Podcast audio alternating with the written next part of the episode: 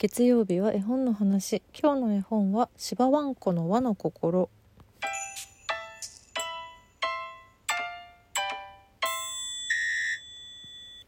2023年になりました。本日1月2日です。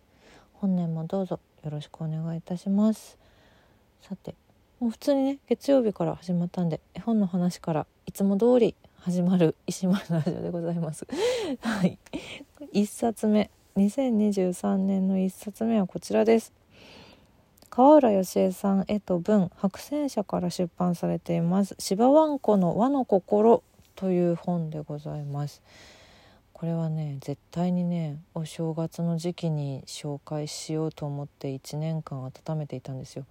絵本の話去年の1月からスタートしたのでやっぱそのスタートの一発目はね自分の大好きな一番好きな大事な絵本にしようと思って小さいお家とかを選んでたのでその時にはちょっとこれ紹介できなかったんですけど来年のお正月には必ずや芝ワンコをと思っていて今日を迎えることができました芝ワンコの和の心っていうこの今日はこの本をメインにあのお話ししたいんですけど芝ワンコのシリーズがねすごいたくさん出てるんですよ。十何冊と出てまして CD 付きの本だったりとか塗り絵とかあとカルタとかも出てるの。そういうのも入れると156ぐらい出てるのかな、うん、すごいたくさん続いている大人気のシリーズでございます。その1冊目これは2002年に出版されておりましてもともとはこれまた私がもう大好きないまだにずっと毎月読んでいる絵本の雑誌「月刊萌え」で連載をされていたものが過筆修正されて本になったっていう感じなので一番最初に発表されたのは2000年2001年あたりその辺りに萌えで連載してたものがこの1冊 ,1 冊目の「芝わんこの和の心」に収録されています。私ね萌えの方でこれ読んでたんですけどその2000年の8月号に初めて登場して芝わんこが。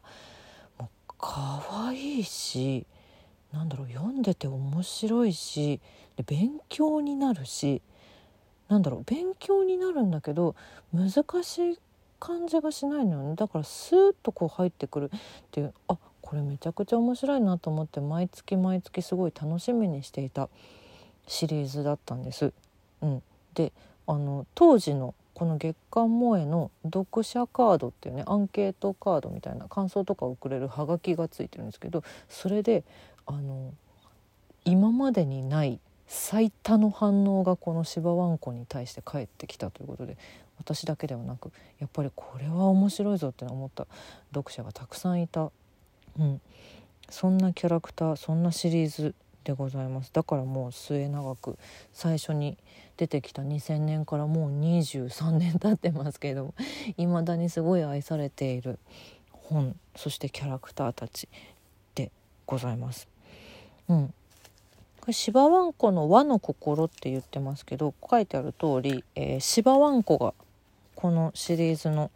主人公です。芝わんこ和の心を持った柴犬です。基本は二足歩行ですね。割烹着を着てお料理をしたりとかね。三角巾つけて庭のお掃除をしたりとかね。古い日本家屋に住んでるんですよ芝わんこは。うん。芝わんこのお家なの。そう。そこのねお家をいつもきれいに春夏秋冬いつだってきれいにきれいにしながらこう周りのね近所のお友達へのおもてなしも大事にしたりお家にいつでも誰でも招けるようにっていうそうい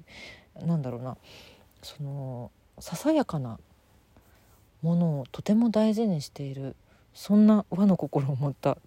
柴犬です。でこのお家にこの日本家屋に柴わんこと一緒に住んでいるのが三毛にゃんこです。三毛にゃんこもうその名の通り三毛猫です。普通の三毛猫っていう説明が書いてあります。ちょっとツンデレです。うん。人混みは嫌い、うん、人がいっぱい来ると面倒くせえなとかって言っちゃうけどでもなんか楽しい。それその一緒によくいる仲間といるのは楽しいみたいな。ご飯食べたらすぐ眠くなるし。芝わんこが買い物行くって言っても「私いるにする」みたいな。そういう感じのにゃんこです。であと周りにねたくさんの芝わんこのお友達である、えー、人間たちがいっぱいいます。1冊目では「恋大きアルバイト少年」アルバイトの少年がいます。集金で芝わんこのお家にやってくるのが出会いですね。でそのおばあちゃんである幸子さん。幸子さんすごい活発な元気なおばあちゃん。であとは割と照れ屋なお蕎麦屋さん。お蕎麦屋さんのお兄ちゃん、うん、そのお蕎麦屋さんの双子。男の子と女の子の息子娘がいます。でおえー、このお蕎麦屋さんはねちょっと読んどころない事情で、えーと、独身なんですよ、うん、シングルファーザーなんですよ。なのでそんなお蕎麦屋さんとちょっといい感じになりつつあるのかなっていう女の子。ゆきちゃん、うん、これが1冊目のキャラクターです。でねやっぱもうこんだけ時が経ってるのでこのね人間たちの関係性もねだんだんだんだん年を重ねるごとに変わっていくっていうのそれもまたちょっとねすごい感慨深くってずっと昔から読んでるものとしては今この関係性じゃないちょっと懐かしいなって思って見てますねこのねゆきちゃんとお蕎麦屋さんとかね。まだ双子の男の子女の子もまだだいぶ小さいのでこのあとやっぱ七五三を迎える時とかもね芝わんこのこうシリーズに描かれてたりするんですけれども。1冊目の段階ではこんな感じです。で、まあ、和の心和の心って言ってますけどどういうことっていうあんまり詳しく説明するのもちょっと難しいんですが1冊目のこの「芝わんこの和の心」の目次では和のおもてなしあとお正月についてのやつと春がやってきたこれお花見とかするんだよねあとそろそろ夏支度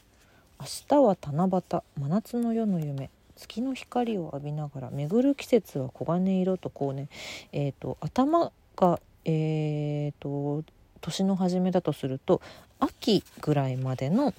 日本のいろいろな和の心が学べる本となっております。であのねこれねとってもたくさんあの大人向けの説明がいっぱい入っている本なんです。だから絵本ではないんですけど正式にはただあの主にメインはイラストで描かれているのでなんだろうな親子で一緒に読むとあの大人も「えそういうことだったのか」って勉強になるし子供も「これってどういうこと?」ってこうね一緒になんだろうないろんな日本の風習だったりとかそういったものを学べるし例えばその旅行先とかでねちょっとなんだろう田舎の方に行った時にあこれ芝わんこの本に出てきたあれだよみたいなそういうものをいっぱい見つけられると思いますなんかそんな風になんだろうな日本の昔から大事にされているものたちのことをなんだろう知るきっかけになるというだけでもうんすごく素敵だと思うのでよかったら手に取ってみてください。どういう具体的にもうちょっと言うと例えばえっ、ー、とほうきの話とかほうき熊手座敷ぼうきすす払い。これ違い分かります？私は知らなかったです。芝わんこと出会うまで。そういうのがイラストとともに書かれたりとかあとほうきには神秘の力が込められていると昔の日本では考えられてたんだよとかね。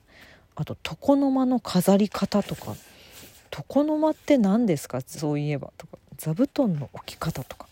そういうのがイラストとともに芝わんこがね教えてくれるんですよ芝わんこはすごいんだよねでまあ今ちょうど正月なんでお正月に関してだとお正月ってそりゃ何でしょうねっていう、うん、そういうところから始まりますお正月ってそもそもどうして祝日なん何をお祝いする日なんでしたっけねみたいなことがあのイラストとともに書かれています。でまあお正月の風習だったりとか、うん、年賀状だったりとかあと飾り付けはこういうのが正しいんだよとかね。そういうのが書かれていたり。あとなんだ？うーんとあ旧暦でね立春は2月4日だけれどもとかねそういう迎春って書く春って書くのは冬なのになんでだろうとかねそういうの書かれてます。あとおせち料理のこまごまとした説明だったりとかね、うん、これがねあのとっってもカラフルにすごく繊細な綺麗なイラストでずっと描かれていくのでなんかねあの面白いんですよ読んでて。だからあの漢字がまだあんまり読めないお子さんでも絵をまず見ながらあの学ぶということもできると思うし大人の人がそれをサポートしてあげるのがすごくいいと思う、うん、いいと思います。お雑煮は地域によって違うよねとかね。そういう話も載ってますね。あと「絵馬って何ですか?」とか。神社の参拝の作法の正しいのは何ですかとか。初夢っていつ見る夢ですかとか。そう。そういうのがねあと昔ながらのいろんな遊びだったりとか。福笑い羽根つきたこ揚げすごろくなどなどみたいなね。そういうのがお正月のコーナーには書いてあります。でこのあとまあお花見とか春の七草とかあと浴衣の話も好きなんだよな。あとねこの一冊は、えっと、最後に、えっと、芝わんこと一緒に住んでる三毛にゃんこのお茶碗が割れてしまった日っていう秋のとある日の話で終わるんですけどこういうすごく生活の中で絶対に私たちも経験するようなことそういったことも一つ一つこうしていけばなんだろう辛いことがあってもあの